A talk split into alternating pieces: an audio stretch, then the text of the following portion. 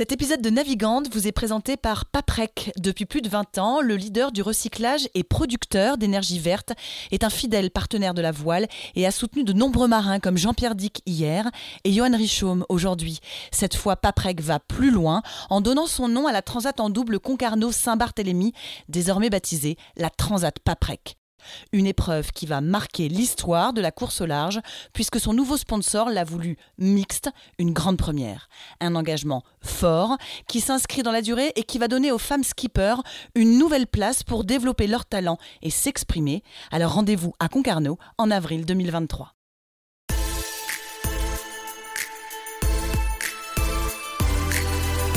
Bonjour à tous, bienvenue dans Navigante, le podcast dédié aux femmes de la course au large et de la régate, celles sous les feux des projecteurs, celles de l'ombre aussi, à ces femmes compétitrices, déterminées, qui mènent parfois 1000 vies en une. Elles vont vous raconter leur parcours, leur bonheur, leurs cicatrices, leur place dans le monde de la voile. Elles vont nous dire ce qui les anime encore et toujours. On va partir à la rencontre de ces navigantes très inspirantes. Navigante est produit par Tip & Shaft, le média des professionnels et des passionnés de voile de compétition.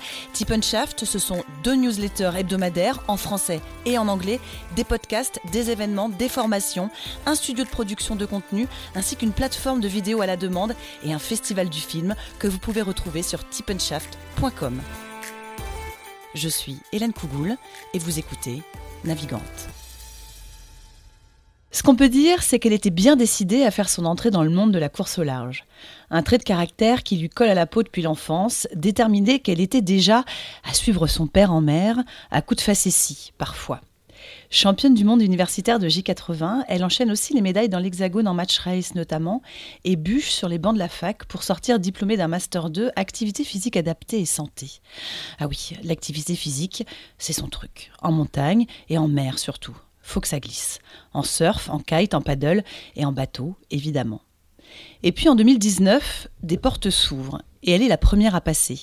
Cette année-là, la filière qui avait vu éclore les Cammas, les Lecléac'h, Gabart, Joss, Eliès, entre autres, crée une voie spécifique pour les femmes et elle est l'élue. Oui, à 24 ans, elle devenait la première skipper océane, filière d'excellence de course au large Bretagne-CMB. Un certain Tom Laperche décroche lui le billet chez les hommes au même moment.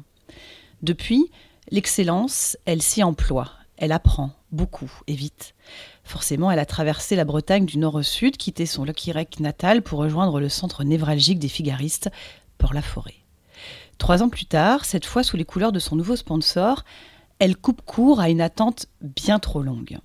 Lors de la 3e étape de l'exigence solitaire du Figaro, elle monte sur le podium. Une femme sur le podium de la solitaire, ça n'était plus arrivé depuis Claire Francis, la Britannique. Jusque-là, la seule, il aura donc fallu attendre 47 ans. Et écoutez bien, elle devient du même coup la première Française de l'histoire à réussir l'exploit. Alors forcément, ça donne des envies de plus. De plus grands bateaux. Elle est la 2e femme à avoir navigué sur l'ultime lors de la Dreamage Cup. C'était sur le SVR Lazartique de François Gabart. Des envies peut-être aussi de parcours un peu plus long. Elle irait bien faire voler sa longue chevelure blonde autour du monde. En tout cas, nous, on a réussi à l'attraper entre 2 entraînements hivernaux sur son Figaro. Elodie Bonafous est mon invitée dans ce nouvel épisode de Navigante. Bonjour Elodie. Salut Hélène. Ça te fait sourire ? Ça me fait sourire et ça me donne un peu des frissons de reparler de tous ces bons souvenirs, ouais. Bon, on va les évoquer, évidemment, les uns après les autres. Avant qu'on commence, je vais te poser ma question rituelle. Si je te dis la voile et les femmes, la place des femmes dans ce milieu-là, tu réponds quoi ? Qu'est-ce que je réponds ? Eh ben, je réponds qu'on est à notre place et qu'on essaye de prendre un peu plus de place chaque jour et qu'on essaye de prendre la même place que celle des hommes et justement plus trop presque répondre à cette question et que les choses filent d'elles-mêmes dans ce sens-là. Deviennent plus naturelles. Elodie, on va revenir sur les débuts. Moi, j'aime bien quand vous me racontez vos débuts. Ça commence comment ton histoire d'amour avec la mer et la voile ? Et ben mon histoire d'amour avec la mer, elle est née, donc comme tu disais, moi je suis originaire d'à côté de Locquirec, en Finistère Nord, donc c'est là où j'ai grandi, où vivent mes parents. J'avais un papa, donc pas du tout un grand navigateur, mais qui aimait bien faire de la voile en plaisance. Donc on avait un tout petit voilier qui faisait, je pense, 6 ou 7 mètres quand on était petit. Et donc, il sortait souvent tout seul parce que c'était sa petite passion à lui pour naviguer. Et j'ai commencé à aller beaucoup avec lui. Je crois que donc, j'en ai très peu de souvenirs. J'étais vraiment, je pense que je commençais à marcher et j'avais commencé à vouloir aller faire du bateau avec lui. Et il m'amenait souvent. La petite anecdote que j'aime bien raconter, c'est que... Oui, moi, fois... c'est ça. Moi, je veux que tu me parles des bottes de l'imperméable à carreaux noirs et du coffre de la voiture de ton papa. T'as eu la référence. Et ben non, en fait, souvent, quand les conditions météo étaient un peu fortes, qu'ils se disaient, bon, ben voilà, elle est hyper jeune, je vais pas l'amener. Et quand je voyais qu'il chargeait la voiture avec le matériel du bateau pour aller naviguer, je savais qu'il allait partir, je savais où étaient mes petites bottes et je me rappelle de ce manteau à carreaux noirs et blancs. Je prenais tout et j'allais me cacher dans le coffre en me disant c'est sûr qu'il va pas vouloir m'amener et moi je veux y aller. Et donc je te rassure, je faisais pas la route dans le coffre. Il me voyait avant et il se disait bon bah allez c'est parti, je l'amène. Et c'est un peu comme ça qu'est née la passion et qui s'est très vite transformée en passion pour la compétition parce que je lui ai vite dit bon bah papa c'est super de faire du bateau avec toi mais regarde à chaque fois qu'on sort de la baie il y a des optimistes qui naviguent, il y a des enfants qui sont tout seuls sur leur bateau. Ils font de la compétition, moi je veux faire pareil. Inscris-moi du coup à l'école de voile de Locquirec chez moi. C'est quoi qui te plaisait à l'époque ? Je pense que c'était le côté un peu évasion de ce milieu nautique et aussi le côté autonomie. Le fait de pouvoir être capable d'aller en mer et je voulais être seule et réussir à... Je trouvais que c'était quelque chose de fort, de beau et de grand, de pouvoir partir dans ces éléments naturels et aller accéder à un endroit qui n'est pas forcément donné à tout le monde, parce que c'est un milieu que tout le monde ne connaît pas, et de vouloir le faire en solitaire déjà quand j'étais toute petite.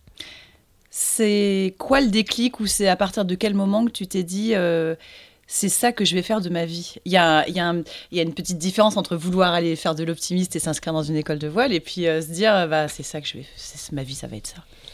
Et ben, la première fois que je me le suis dit, j'étais vraiment petite donc je me le suis dit mais je savais pas vraiment ce que ça voulait dire de faire tout ça. C'était quand Ellen MacArthur a fait son Vendée Globe. Et je me rappelle qu'à l'époque, il y avait en même temps la Star Academy, il y avait Lorie. Et donc, j'avais mes deux idoles. J'avais Lorie qui était chanteuse et il y avait Hélène MacArthur qui était navigatrice. Et là, j'ai eu l'impression que je devais choisir si je devais être chanteuse ou navigatrice. Bon, j'ai pas eu une voix magnifique, donc je me suis dit que ça serait pas chanteuse, mais j'avais surtout envie de faire la même chose qu'Hélène MacArthur. Je me rappelle, j'avais lu sa biographie et j'étais vraiment fan et je me suis dit, ouais, je sais pas exactement ce qu'elle fait. Mais c'est magnifique, c'est génial. Moi, je veux faire la même chose et quand je serai plus grande, donc je pense que quand j'étais petite sur les feuilles à l'école, je répondais qu'est-ce que je veux faire plus tard ? C'était la même chose qu'Hélène MacArthur. C'était un modèle ? Ouais, tout à fait. Je pense qu'à l'époque, c'était une femme qui avait un niveau exceptionnel et qui a ouvert beaucoup de portes et qui, moi, m'avait beaucoup marquée et qui était ouais, on peut dire une idole quand j'étais petite. Et alors, qu'est-ce qui fait que c'est Hélène MacArthur qui est ton idole et pas Michel Desjoyeaux, par exemple, qui gagne le Vendée, justement, cette année-là ? C'est parce que c'est une femme qui a réussi cet exploit-là ? Je pense que oui, naturellement, quand on est quand même enfant, on se réfère à des gens qui nous parlent. Donc forcément, moi, j'avais envie de me référer à une femme. Et le fait que ce soit une femme et qui soit très performante et qui aille vraiment batailler pour de la performance, c'était ça qui m'avait plu dans son histoire et dans ses traits de vie.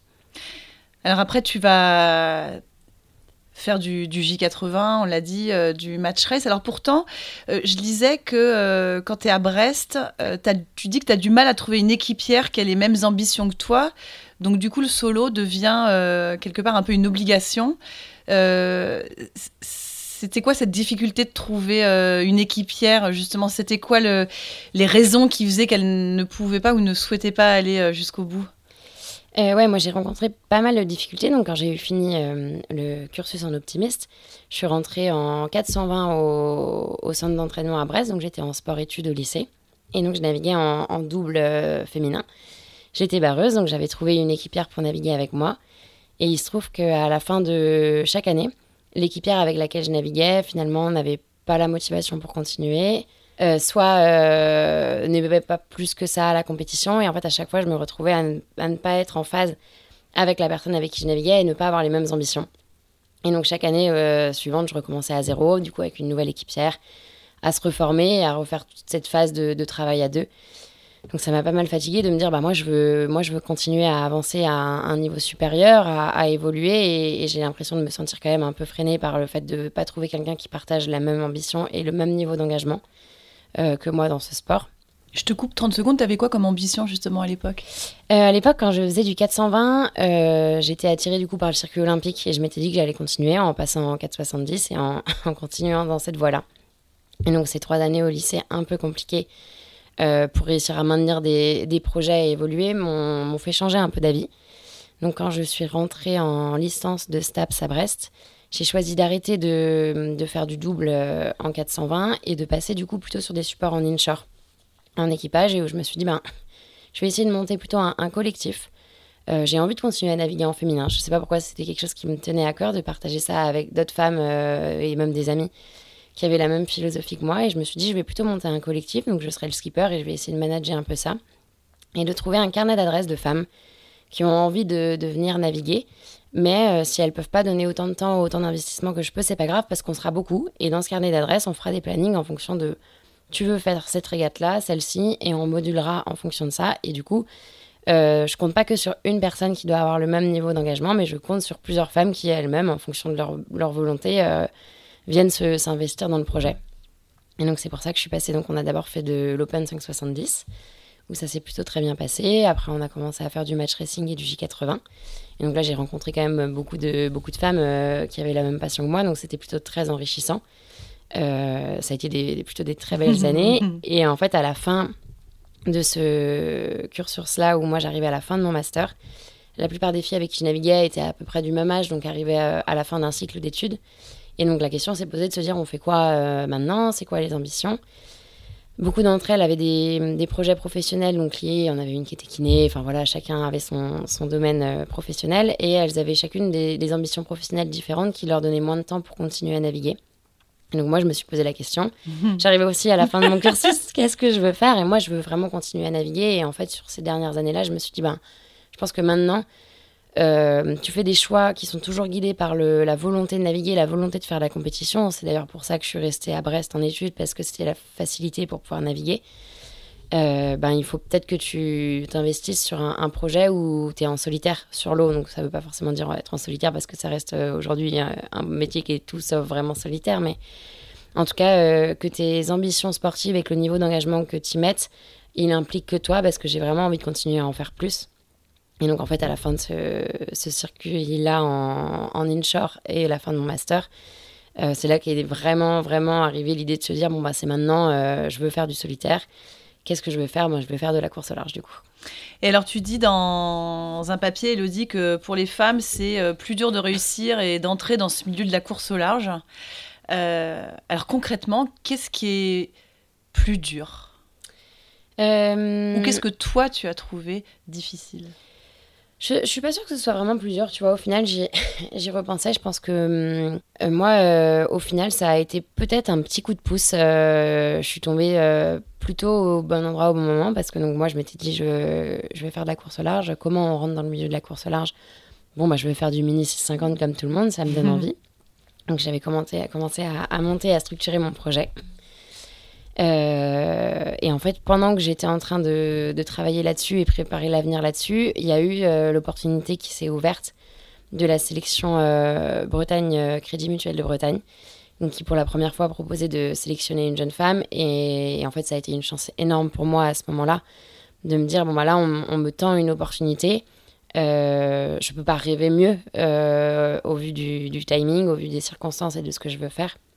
Il faut que je la saisisse, et là, il faut vraiment pas que je la rate pour l'avoir, parce que c'est difficile, autant pour une femme que pour un homme, je pense, de rentrer dans le milieu de la course au large, parce qu'il faut réussir à se vendre, presque, j'ai envie de dire, sans avoir eu souvent l'occasion de faire ses preuves dans ce domaine-là particulièrement. Et donc, je m'étais dit, j'espérais pouvoir un jour passer par une sélection, mais j'espérais même pas qu'elle soit, en plus, pour une fois, proposée uniquement à des femmes. Donc là, je me suis dit... je mets le paquet là-dessus, je vais sauter peut-être l'étape finalement mini 6,50 et on verra bien, mais en tout cas, je vais vraiment me focaliser là-dessus. Et pour l'anecdote, à cette période-là, j'avais terminé mes études depuis à peu près 1 an.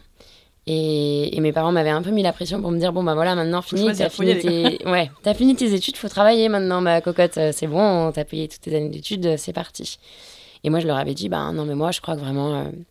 ce que je veux faire, c'est être professionnelle en course au large. Et ils s'étaient un peu moqués de moi. Ils m'avaient dit, oui, c'est ça. très bien, on en reparle. Il ne pensait pas vraiment que j'y serais arrivée parce qu'il savait que c'était un milieu assez difficile, assez ingrat. Et donc, pour leur faire plaisir, si on peut dire, j'avais quand même trouvé un travail dans mon domaine de compétences, qui était le sport santé. Et je m'étais retrouvée à travailler dans un EHPAD au centre hospitalier à Morlaix, où je faisais de l'activité physique adaptée pour essayer de maintenir des personnes âgées en bonne santé. Et pendant que j'étais à cet EHPAD-là, il y avait la Solitaire du Figaro 2019, avec tous les grands marins qui étaient revenus. Et j'ai suivi ça depuis derrière mon bureau à l'EHPAD. Et vraiment, je me suis dit que c'était vraiment pas ma place. Et que c'est bon, la question, je se posais plus vraiment. Et que là, c'était sûr que j'étais prête à faire n'importe quoi pour y arriver et sortir d'ici et être en mer et pas derrière un bureau. Et en fait, du coup, j'ai été voir ma directrice et je lui ai dit « J'arrête, moi, vraiment, c'est pas ma place, je reste pas ici. Là, je vais trouver de l'argent, je vais trouver un moyen, je vais m'entraîner et j'ai envie de remporter cette sélection-là parce que je pense que c'est ma chance et c'est peut-être pas maintenant ou jamais, mais si je veux vraiment y arriver, c'est celle-ci qu'il faut que j'arrive à saisir. » Elodie, il y a 30 dossiers qui sont retenus, c'est toi qui vas être l'élu, comme on le disait au début. Qu'est-ce qui a fait la différence ? Pourquoi est-ce que tu as été l'élu ? Eh ben, je pense que je me suis quand même vraiment donné les moyens de réussir. En fait, avant ça, j'avais eu la chance d'être sélectionnée pour faire le Tour de Bretagne à la voile avec Damien Cloirec, qui avait un Figaro 3. Donc ça m'a vraiment permis de pouvoir mettre un peu un pied dans le milieu et m'entraîner en vue de cette sélection. Donc ça a été un peu le premier déclic et je suis restée en très bon terme avec Damien, avec qui je me suis très bien entendue. Et donc, à la suite de ce Tour de Bretagne, j'ai essayé de mobiliser pas mal d'entreprises de la région de Morlaix en leur expliquant voilà, mon projet de vie, mon rêve, en leur disant « Moi, j'essaie de collecter un tout petit peu d'argent pour louer un Figaro et continuer à m'entraîner. » Et il y avait beaucoup de gens qui avaient adhéré à mon projet et qui avaient donné même des petites sommes, mais juste pour que je puisse naviguer. Et donc, Damien avait continué à m'entraîner. Et je m'y suis vraiment préparée à fond, comme si je préparais mon concours de fin d'études ou n'importe quoi d'autre. Et après, j'y suis arrivée en me disant que j'étais là pour faire mon maximum. Si j'y arrive pas, c'est pas ça qui m'empêcherait de me battre pour trouver un autre moyen pour rentrer dans le milieu de la course au large. Mais voilà, je suis arrivée en essayant de mettre toutes les chances de mon côté. Et je pense que j'y avais mis vraiment beaucoup d'énergie. Et je savais pourquoi j'étais là, parce que comme je te le disais tout à l'heure, j'avais eu un peu ce déclic quelques mois avant à l'EHPAD en me disant vraiment, je sais pourquoi je le fais, je sais pourquoi je viens et je sais pourquoi je vais me donner à 100% pour cette sélection. Il y a beaucoup de détermination, si on l'entend dans ta façon de le dire. Et puis le fait déjà aussi jeune d'aller toquer aux portes des institutions ou des sponsors potentiels, tu arrives à les convaincre facilement, j'ai l'impression. Ouais, je pense qu'il y avait beaucoup de gens qui étaient assez touchés par ce côté un peu histoire de vie d'une femme assez jeune qui sait tellement ce qu'elle veut faire et je pense que quand j'en parle, comme c'était vraiment un rêve, les gens le voyaient peut-être un peu dans mes yeux. Ouais, voilà, ces étoiles qui font dire, moi je rêve de faire ça et si vous pouvez m'aider, ça serait une chance incroyable et ça avait dû un peu marquer, ouais. On est comment quand on se retrouve sur les bancs du pôle de course au large à Port-la-Forêt? Alors pour ceux qui nous écoutent, qui connaissent peut-être pas cet endroit-là, c'est un peu la Mecque. Hein. Autant vous dire que tous les plus grands marins sont venus user leur ciré sur les bancs de ce pôle-là. Tout le monde est passé par ce pôle. Quand on y est, on se dit quoi ? On est dans quel état ? Eh bien déjà, avant d'y aller, je t'assure qu'on est très très très stressés. Non, mais j'avais un peu du mal à réaliser. Je me rappelle la veille, je me disais oh là là, mais je vais me retrouver face à un peu toutes mes idoles, enfin tous ces grands marins que j'admire et que je suis, et je vais me retrouver à travailler dans le même contexte et au même endroit qu'eux. Et je sais plus, c'était les premiers jours, mais j'ai croisé très vite François, Armel, tout le monde. Enfin, moi, j'étais hyper impressionnée. Et en fait, c'est tellement enrichissant. Enfin, je pense que faire partie de ce centre d'entraînement, c'est une des grosses clés de la réussite. Et donc, quand on arrive, on se fait quand même tout petit, et on observe beaucoup. Et après, on essaye de prendre tout ce qu'il y a à apprendre, à nous apprendre. Je me rappelle des premiers débriefings avec tous les figaristes où il y avait vraiment... il y avait tout le monde, il y avait Yann, il y avait Armel. J'écoutais et je notais tout ce qu'ils disaient. Enfin, vraiment, j'avais l'impression de boire les paroles de toutes les expériences qu'on pouvait prendre là-bas. Et puis voilà, au final, c'est une maison, entre guillemets, dans laquelle un peu on grandit. Donc moi, ça fait 3 ans que j'y suis maintenant. Où on est très entouré par plein de personnes compétentes et plein de personnes ressources. Et voilà, on s'y fait un peu sa place au fur et à mesure. Et justement, c'est facile de la faire, sa place. Quand on est une femme, vous n'êtes pas si nombreuse que ça non plus. De plus en plus, hein, il y a de plus en plus de photos de femmes qui sont accrochées à l'entrée du pôle, mais c'est pas encore non plus l'équité totale. Est-ce que c'est facile de la faire ? Est-ce que comment tu sens le regard des hommes plus expérimentés justement sur vous, nouvelles arrivantes ? Eh ben, j'ai pas eu l'impression qu'il y ait eu un regard différent sur le fait qu'on soit une femme ou un homme. Ça, j'ai trouvé très agréable. J'ai trouvé que, par contre, les personnes qui étaient au pôle depuis longtemps avaient plutôt un très bon accueil pour le côté jeune génération. Et moi, j'avais beaucoup aimé ça. Qu'on soit un homme, une femme, ça ne changeait rien. Mais par contre, je pense qu'ils étaient quand même contents d'accueillir une nouvelle génération et que c'était aussi intéressant de pouvoir écouter des personnes avec des profils différents. Et j'ai vraiment eu l'impression qu'en arrivant là, j'étais pas non plus l'ombre de moi-même et que je me faufilais dans un coin d'une pièce sur un briefing ou quelque chose comme ça. J'avais vraiment l'impression que tout le monde s'intéresse un peu à tout le monde et que c'est vraiment une communauté d'échange quand même. Et donc j'étais plutôt agréablement surprise par l'intégration. Elodie, le fait qu'on ouvre une filière pour les femmes, en 2019, donc. C'est l'occasion pour les navigatrices d'accéder au niveau. C'est une des possibilités. On se dit quoi ? On se dit enfin, on se dit il était temps. Alors, saisis l'occasion, oui, bien sûr, puisque c'est ce que tu as fait. Il faut que ça passe par là, par ce genre d'occasion, pour que toutes vous puissiez accéder au plus haut niveau. Ben, moi, si je devais choisir, j'aurais envie de te dire non, j'aimerais pas qu'on ait besoin de passer par ça pour y arriver. Après, je le critiquerai jamais et j'en remercierai toujours les gens qui, moi, c'est grâce à ça que j'y suis arrivée. Hein. Donc, si on doit y passer pour finir par ne plus en avoir besoin, je pense que c'est quand même l'idée finale de se dire qu'il n'y a plus besoin d'imposer des sélections exclusivement féminines, où il n'y a plus besoin d'imposer de la mixité sur des courses. Ça serait le Graal, c'est là où on veut arriver. Donc si on doit passer par là pour que ça évolue et que ça avance, ok, c'est une bonne chose. Et je pense qu'en effet, ça va aider certaines femmes et ça va faire bouger les choses. En changeant rien, en essayant de rien changer, c'est sûr que ça évoluera pas forcément si facilement. Donc moi, je fais partie des gens qui ont pu en profiter et en bénéficier. Je suis contente que ça continue de perdurer et qu'il y ait d'autres femmes. Là, il y a Chloé qui a eu la sélection après moi. Donc moi, j'étais ravie de céder la main et de voir une nouvelle femme arriver du coup en plus au pôle. Et puis j'espère qu'un jour, il y en aura plus forcément besoin. Ouais. C'est comme la Transat Paprec là, qui va être mixte cette année. C'est imposé par la règle. Voilà, encore une fois, des histoires de règles, des histoires de quotas qu'on met en place et qui vont vous aider. Ouais. Alors moi, j'ai pas su vraiment quoi en penser au début quand ça a été annoncé. Je pense que mon premier avis, ça a été de me dire...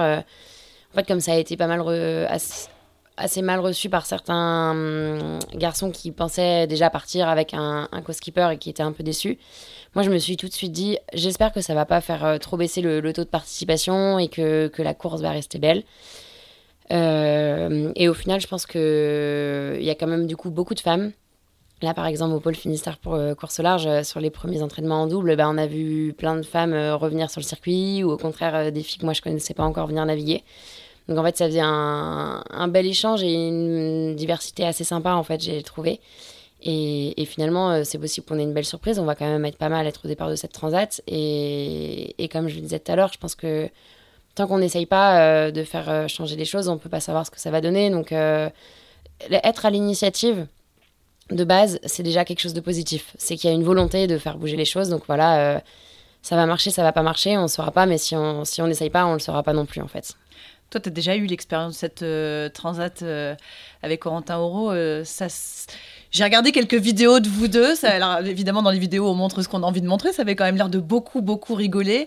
Justement, ce binôme mixte, ça s'est passé comment ? Et ben ça s'est hyper bien passé. C'est pas facile de choisir un binôme. Moi, c'était ma première transat. Donc, j'étais un peu stressée de savoir avec qui j'allais partir. C'est quand même beaucoup de jours en mer qu'on partage. Et ça a été une magnifique découverte de naviguer avec Corentin Auro. C'est quelqu'un qui, je pense qu'il a beaucoup d'expérience en équipage, donc qui sait prendre soin de l'autre, qui sait mettre l'autre à l'aise. Et j'ai énormément appris avec lui. Et comme tu dis, on a beaucoup rigolé, on a passé un très bon moment. Où, voilà, au-delà de la performance, ça a été une très belle aventure humaine et j'en garde un super bon souvenir. Je vais te poser la question à $1000. Physiquement, vous faisiez la même chose ? Alors moi, j'ai pas l'impression d'être limitée physiquement sur le bateau parce que je pense que c'est un domaine qui est tellement polyvalent et qui demande de combiner tellement de facteurs pour arriver à une performance que la prédominance physique sur une manœuvre, c'est vraiment pas ce qui va faire la différence. On le fera peut-être pas exactement pareil. Je vais peut-être prendre un tout petit peu plus de temps, je vais peut-être m'adapter un tout petit peu plus que quelqu'un, mais en fait, je vais trouver ma façon de faire propre à moi. Mais finalement, que je sois une femme grande ou petite, c'est pareil, ce sera toujours pas la même chose. Entre deux garçons qui n'ont pas le même physique, ce sera pas la même chose non plus, donc il faut juste savoir bien faire en fonction de soi. Mais entre nous, tu vois, par exemple, le binôme avec Corentin, on avait besoin de connaître la force de chacun et d'utiliser chacun d'entre nous à son meilleur poste. Et on avait discuté. Et moi, je pense qu'une des qualités que j'avais, c'était d'être plutôt bonne à la barre, plutôt bonne en sensation sur le bateau, et que Corentin avait forcément un peu un meilleur physique. Donc, on s'était dit qu'un peu notre mode de guerre et notre mode de combat, c'était moi à la barre et c'était lui à la manœuvre. Mais c'est pas pour autant que, moi, je suis en solitaire et je le fais tout autant. Et c'est pas quelque chose dans lequel j'ai l'impression d'être perdante par rapport à un homme, non. Tu vois ce que je dis souvent quand on me pose ce genre de questions à l'arrivée d'une course en Figaro. Pour moi, on n'est pas un homme ou une femme quand on est en mer, on est un marin, on est un compétiteur. Et ça, c'est pas quelque chose qui a une prédominance et qui va changer quelque chose sur notre course. J'aimerais tellement qu'on en parle de cette fameuse solitaire du Figaro, justement. La première, c'était en 2020, 25e. La deuxième, c'est l'année d'après, 12e. Bonjour le gap franchi. Et puis, il y a l'année dernière, où tu vas terminer 8e, performance exceptionnelle. Et on l'a dit en préambule, tu vas être la deuxième femme, 47 ans après la première, à monter sur un podium. Après, donc, t'être classée 3e de la dernière étape qui vous a accueilli à Saint-Nazaire. Il en reste quoi de cette étape-là ? Que tu as été chercher, cette place sur le podium? Beaucoup de bons souvenirs, d'ailleurs, tu vas t'en parler. Et là, les moments qui me reviennent, c'est cette remontée vers Saint-Nazaire sous spi et des tellement bons souvenirs de moi en mer hyper à l'aise. Des grands souvenirs aussi de à l'arrivée, parce qu'en fait, moi, j'étais hyper bien en mer, mais on réalise pas forcément ce qu'on a fait. Et moi, souvent, c'est quand j'arrive à terre et que je vois le visage des gens qui vivent le projet avec moi, que ça me fait un peu réaliser ce qui s'est passé, et c'est ce moment un peu de partage aussi qui m'apporte beaucoup de bonheur dans ce que je fais. Mais non, c'est que des bons souvenirs. C'est un objectif que je ne m'étais pas fixé, un podium sur une étape de la solitaire. J'avais beaucoup l'impression de le faire pour moi et de le faire à fond, et en fait c'est une très belle victoire parce que, par exemple, comme tu le dis, c'est une performance que j'ai faite sur une étape très vantée et plutôt costaud, et tu vois, la preuve en est que c'était une étape où il y avait des manœuvres à faire, il y avait de l'engagement physique dans du vent qui était vraiment fort, dans une mer qui était vraiment forte, et des conditions qui étaient assez impressionnantes, et au final, tu vois, c'est dans des conditions-là que j'ai réussi à faire la différence. Donc la preuve en est que le niveau physique, par exemple, n'a pas d'impact sur ce genre de performance. Cette année-là, tu reçois aussi, si je ne me trompe pas, pour la deuxième fois, le prix de la combativité, après l'avoir reçu aussi lors de ta première solitaire du Figaro. Combatif, c'est quelque chose qui te va bien ? Ouais, je pense que je suis animée par la compétition depuis que je suis petite. Je pense qu'avant d'aimer, par exemple, quand j'étais petite, la croisière, j'aimais pas ça. Moi, je voyais pas l'intérêt d'aller faire du bateau. C'était mou. Ben ouais, vraiment, moi, si ça va pas vite, s'il y a pas des concurrents, de la compétition ou un objectif précis de performance, ça m'intéressait pas.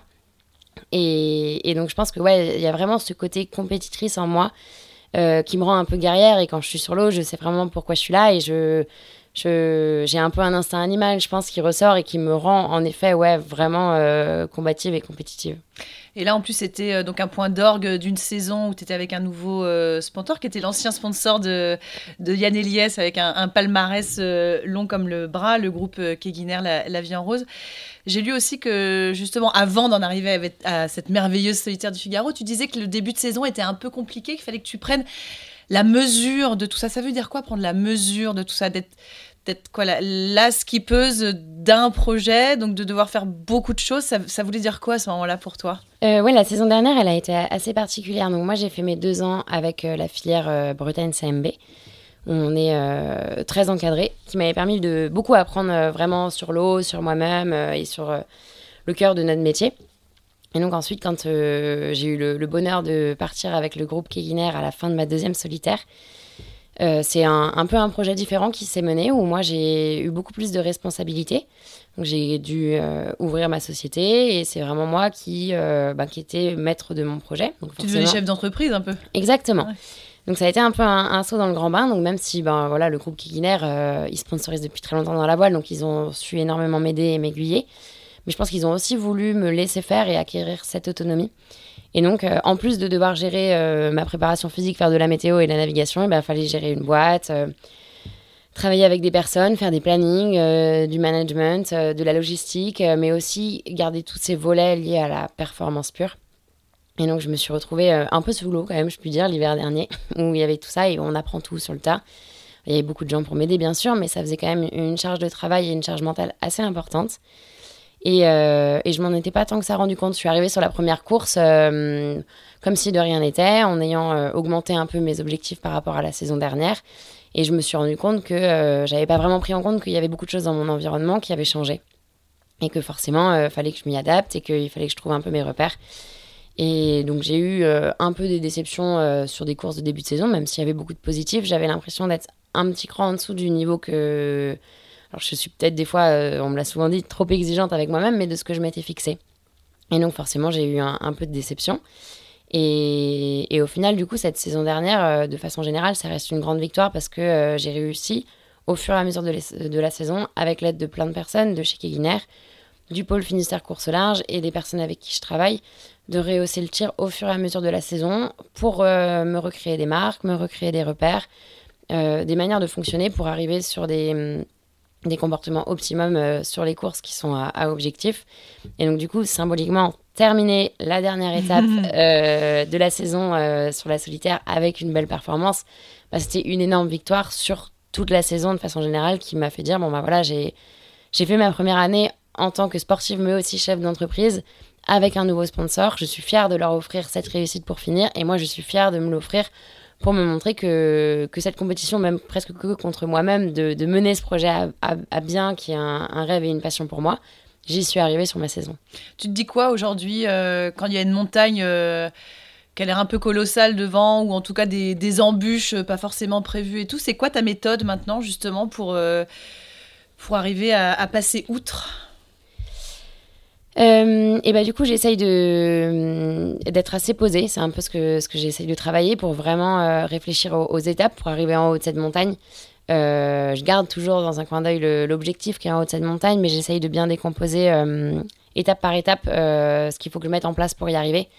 Et je pense que c'est très important d'avoir des personnes sur qui compter autour de soi pour pouvoir avoir de l'accompagnement, pour pouvoir déléguer et réussir à justement être vraiment bien entourée dans ce projet pour arriver en haut de cette montagne. Tu vois, je te disais tout à l'heure que je voulais naviguer en solitaire pour dépendre que de moi-même, mais au final, c'est, comme je te disais, un métier qui est tellement pas solitaire parce qu'en fait, tout seul, on peut vraiment pas y arriver. Et donc, que ce soit le préparateur, le sponsor, les entraîneurs et tous les gens qui sont autour de nous, je pense que c'est vraiment important de travailler avec beaucoup de communication et efficacement avec ces personnes qui sont là pour nous aider justement à atteindre ce haut de montagne. Ton sponsor, le groupe Quéguiner, il te donne quoi comme objectif ? D'aller chercher la gagne ? Alors, ils ne me fixent pas d'objectifs parce que je crois que je me les fixe moi-même et ils sont assez en accord avec les ambitions que moi je projette. Alors, j'ai toujours du mal à me fixer un objectif précis parce que, en ayant déjà fait cette erreur-là, au final, quand on n'est pas tout à fait dedans, j'ai tendance à être quand même assez déçue. Mais oui, je pense qu'ils sont assez en accord avec moi. Que l'idée, c'est d'aller chercher de la performance. L'idée, c'est pas juste de donner la barre d'un bateau à une femme. Du tout. Je pense que ça a été un peu, d'ailleurs, une satisfaction pour moi. Je pense que le groupe Quéguiner, ils m'ont en aucun cas choisi parce que j'étais une femme. Dans ce milieu figariste, je pense qu'ils m'ont réellement choisi pour la progression que j'avais réalisée sur mes 2 premières années en Figaro, où je suis partie de zéro. Et voilà, sur la fin de ma 2e solitaire, je termine 12e avec, je pense, des très bonnes phases qui avaient été remarquées. Et c'est ce côté vraiment persévérance et être à fond dessus et progression assez rapide qui a fait qu'eux, ils ont eu envie de continuer avec moi. Et donc, on est plutôt très en accord sur comment on mode nos projets, comment on se projette, les ambitions qu'on a ensemble et comment on les partage. Donc voilà, ils sont là pour m'épauler. Et du coup, bon, voilà, l'idée, c'est de faire un peu mieux chaque année. Alors, il y a une dernière chose que je voudrais évoquer avec toi, Elodie, mais avant, puisque tu dis, bon, je me fixe pas forcément toujours les objectifs, enfin bon, excusez-moi, mademoiselle Bonafous, j'ai quand même lu que tu visais le top 5 dans les 5 courses du programme cette année, surtout dans la Transat Paprec en avril et la Solitaire en août. C'est ça, 2023, c'est d'aller chercher ces top 5, voire ces top 3, peut-être. Ouais, bah c'est de faire mieux, forcément. Bah oui, non, non. Enfin, par exemple, un podium sur une étape, c'était pas un objectif l'année dernière. Je m'étais plutôt mis ça pour 2023. Bon, bah c'est arrivé en fin d'année, donc on continue à essayer d'aller toujours de l'avant. Du coup, oui, réitérer cette performance soit sur une étape de la solitaire, soit sur une course d'avant-saison, ça fait partie de mes objectifs. Et réussir sur un classement général à rentrer dans le top 5, c'est pareil, ça fait partie des objectifs. Et si tout se passe bien, en 2024, je fais encore une saison en Figaro. Et là, on augmente encore les objectifs et c'est des victoires que que j'espère, je réussirai à aller chercher. Quand tu es sur le podium de la solitaire, outre la performance sportive qui est exceptionnelle, outre la joie qu'on imagine qui a dû être la tienne, est-ce que ça dit quand même aussi quelque chose de la capacité des femmes à aller chercher des très bonnes places, à aller chercher des grosses victoires, des grosses perfs? Tu as conscience de ça? Parce que quand même, Elodie, on a aussi beaucoup parlé de toi en disant, comme je l'ai fait moi-même, c'est la première Française à monter sur un podium, c'est la 2e femme à monter. Tu as conscience aussi, toi, de peut-être porter un peu ce message-là en ayant fait cette performance-là? Après coup, oui. C'est vrai que quand je suis rentrée à terre et j'ai vu un peu l'effervescence médiatique autour de cette performance, je me suis rendu compte que, oui, c'est vrai que c'était peut-être une petite chose qui était apportée à l'édifice et que c'était symboliquement assez fort. Après, moi, quand je navigue, par exemple, quand j'étais sur cette étape, à aucun moment donné, j'étais en tête de me dire « Ouais, je vais être la première femme française, ça va être ça. » Pas du tout. Je le faisais vraiment pour moi. J'étais concentrée et je faisais la course pour donner le meilleur de moi-même et pour procurer un résultat à moi-même et à mon sponsor. Mais du coup, non, forcément, c'est sûr que c'est une petite reconnaissance. Et là, on m'a souvent posé la question, par exemple, c'est rare qu'il y ait des femmes sur les podiums. Je dis, mais oui, mais en même temps, sur 30 marins, s'il n'y a que 3 femmes, la proportion pour qu'elles soient sur le podium, elle n'est pas énorme. S'il y avait 15 femmes, 15 hommes, c'est sûr qu'on en verrait plus dans les 10 premiers, dans les 5 premiers et même sur le podium, en fait. Donc, c'est qu'une question de proportion, je pense. Et du coup, ça le montre bien. Là, on est 2 femmes à finir dans le top 10 sur la solitaire. C'est symboliquement assez fort. Avec Violette d'Orange. Exactement. Avec Violette d'Orange. C'est quoi les petits messages que tu as pu recevoir ce jour-là ou le lendemain de ce jour-là ou dans les jours qui ont suivi? Des messages qui t'ont particulièrement touché? Je pense que celui qui me marque le plus, c'est Samantha Davis, qui m'avait envoyé un message. C'est quelqu'un avec qui j'avais eu l'occasion de naviguer... qui m'avait invité à naviguer sur son IMOCA déjà l'année d'avant et qui a, je trouve, une mentalité et une philosophie assez forte et avec laquelle je suis assez en accord. Et je sais qu'elle m'avait envoyé un message et qu'elle suit quand même un peu ce que je fais, tout comme moi, je suis énormément tout ce qu'elle fait. Et ça m'avait fait vraiment très plaisir. Je me rappelle quand j'avais vu sur mon téléphone que j'avais reçu un petit texto. Est-ce que Ellen MacArthur t'a envoyé un petit mot? Non, j'ai pas eu le droit. Écoute, on te souhaite que ça vienne voudrait. Avant qu'on se quitte, je voudrais que tu nous racontes quand même ton expérience sur l'ultime de François Gabart. Alors François qui n'était pas là à ce moment-là, parce que le pauvre était cloué à la maison avec le Covid. C'est Tom Laperche qui était, lui, sur le bateau. Tom que tu connais bien, évidemment.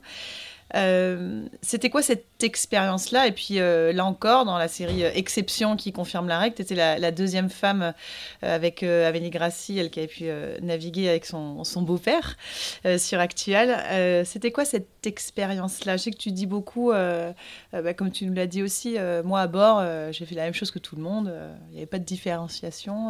Chouette, on m'a donné l'occasion et je l'ai saisie, quoi. Mais c'était quoi cette expérience-là sur ce bateau-là ? Eh ben, déjà, tu vois, je me rappelle déjà bien quand François m'a envoyé un texto pour me proposer d'embarquer avec eux. Je convoyais mon Figaro pour aller à Brest faire des RP avec le groupe Quéguiner. Et j'étais avec deux amis et là, elle me voit faire une tête « Waouh !» En regardant mon téléphone, elle me dit « Ça va, qu'est-ce qui se passe ?» Je fais « Ouais, ça va bien. » François m'a proposé d'aller faire une course en ultime avec eux. Donc, j'avais un peu du mal à y croire et je me disais ouais, « c'est incroyable. » Donc, on a navigué un peu ensemble avant cette course, avant la Dream Cup. Malheureusement, du coup, François n'a pas pu être présent à cause du Covid. Donc, je me suis retrouvée avec Tom, comme tu dis, que je connaissais bien. Ça faisait un petit air familier à bord du bateau. Ça a été une expérience incroyable. Alors, moi, je suis arrivée, je me suis dit, je ne sais pas exactement quelle va être ma place, comment ça va s'organiser. Au début, je ne savais pas qui étaient les autres personnes avec qui j'allais naviguer. Et en fait... tout s'est fait très spontanément et de manière très naturelle. J'ai été hyper bien intégrée. Voilà, on m'a vite présenté le bateau, parce qu'il fallait quand même réussir à prendre un peu la main pour pouvoir... moi, j'étais là pour prêter main forte et pour aider plus que je le pouvais. Donc, j'ai essayé vraiment d'apprendre tout hyper vite pour pouvoir être efficace à bord. Et on m'a très vite donné autant de responsabilités que les autres. J'ai eu ma place complète à bord, comme toutes les autres personnes qui y étaient. J'ai eu l'occasion d'échanger avec chacun des navigants qui étaient sur le bateau, donner mon avis, écouter, poser des questions hyper facilement et très accessibles. Et du coup, j'ai passé une expérience, on a dû faire 5 jours en mer. C'était incroyable, enfin, vraiment. Autant que ce soit le bateau, le contexte, les personnes avec qui je naviguais, j'ai énormément appris. Et pareil, j'avais l'impression de boire toutes les paroles et de vraiment être les yeux grands ouverts sur tout ce qui se passait pour engranger le maximum d'expérience et de compétences de cette expérience-là. Au-delà des règles, au-delà des quotas, au-delà des filières qui s'ouvrent aux femmes, il faudrait quoi, toi, à ton avis, pour que justement on envoie plus des femmes au départ de course, qu'on envoie plus des femmes en binôme sur des Figaro, dans des équipages de Jules Verne, par exemple, dans des équipages d'Ultime, ce serait quoi la solution, qu'on fasse plus confiance, qu'on ait moins d'a priori, que les femmes se fassent plus confiance aussi ? Peut-être que la dernière chose que tu dis, en effet, que les femmes se fassent plus confiance, ça peut passer un petit peu par là.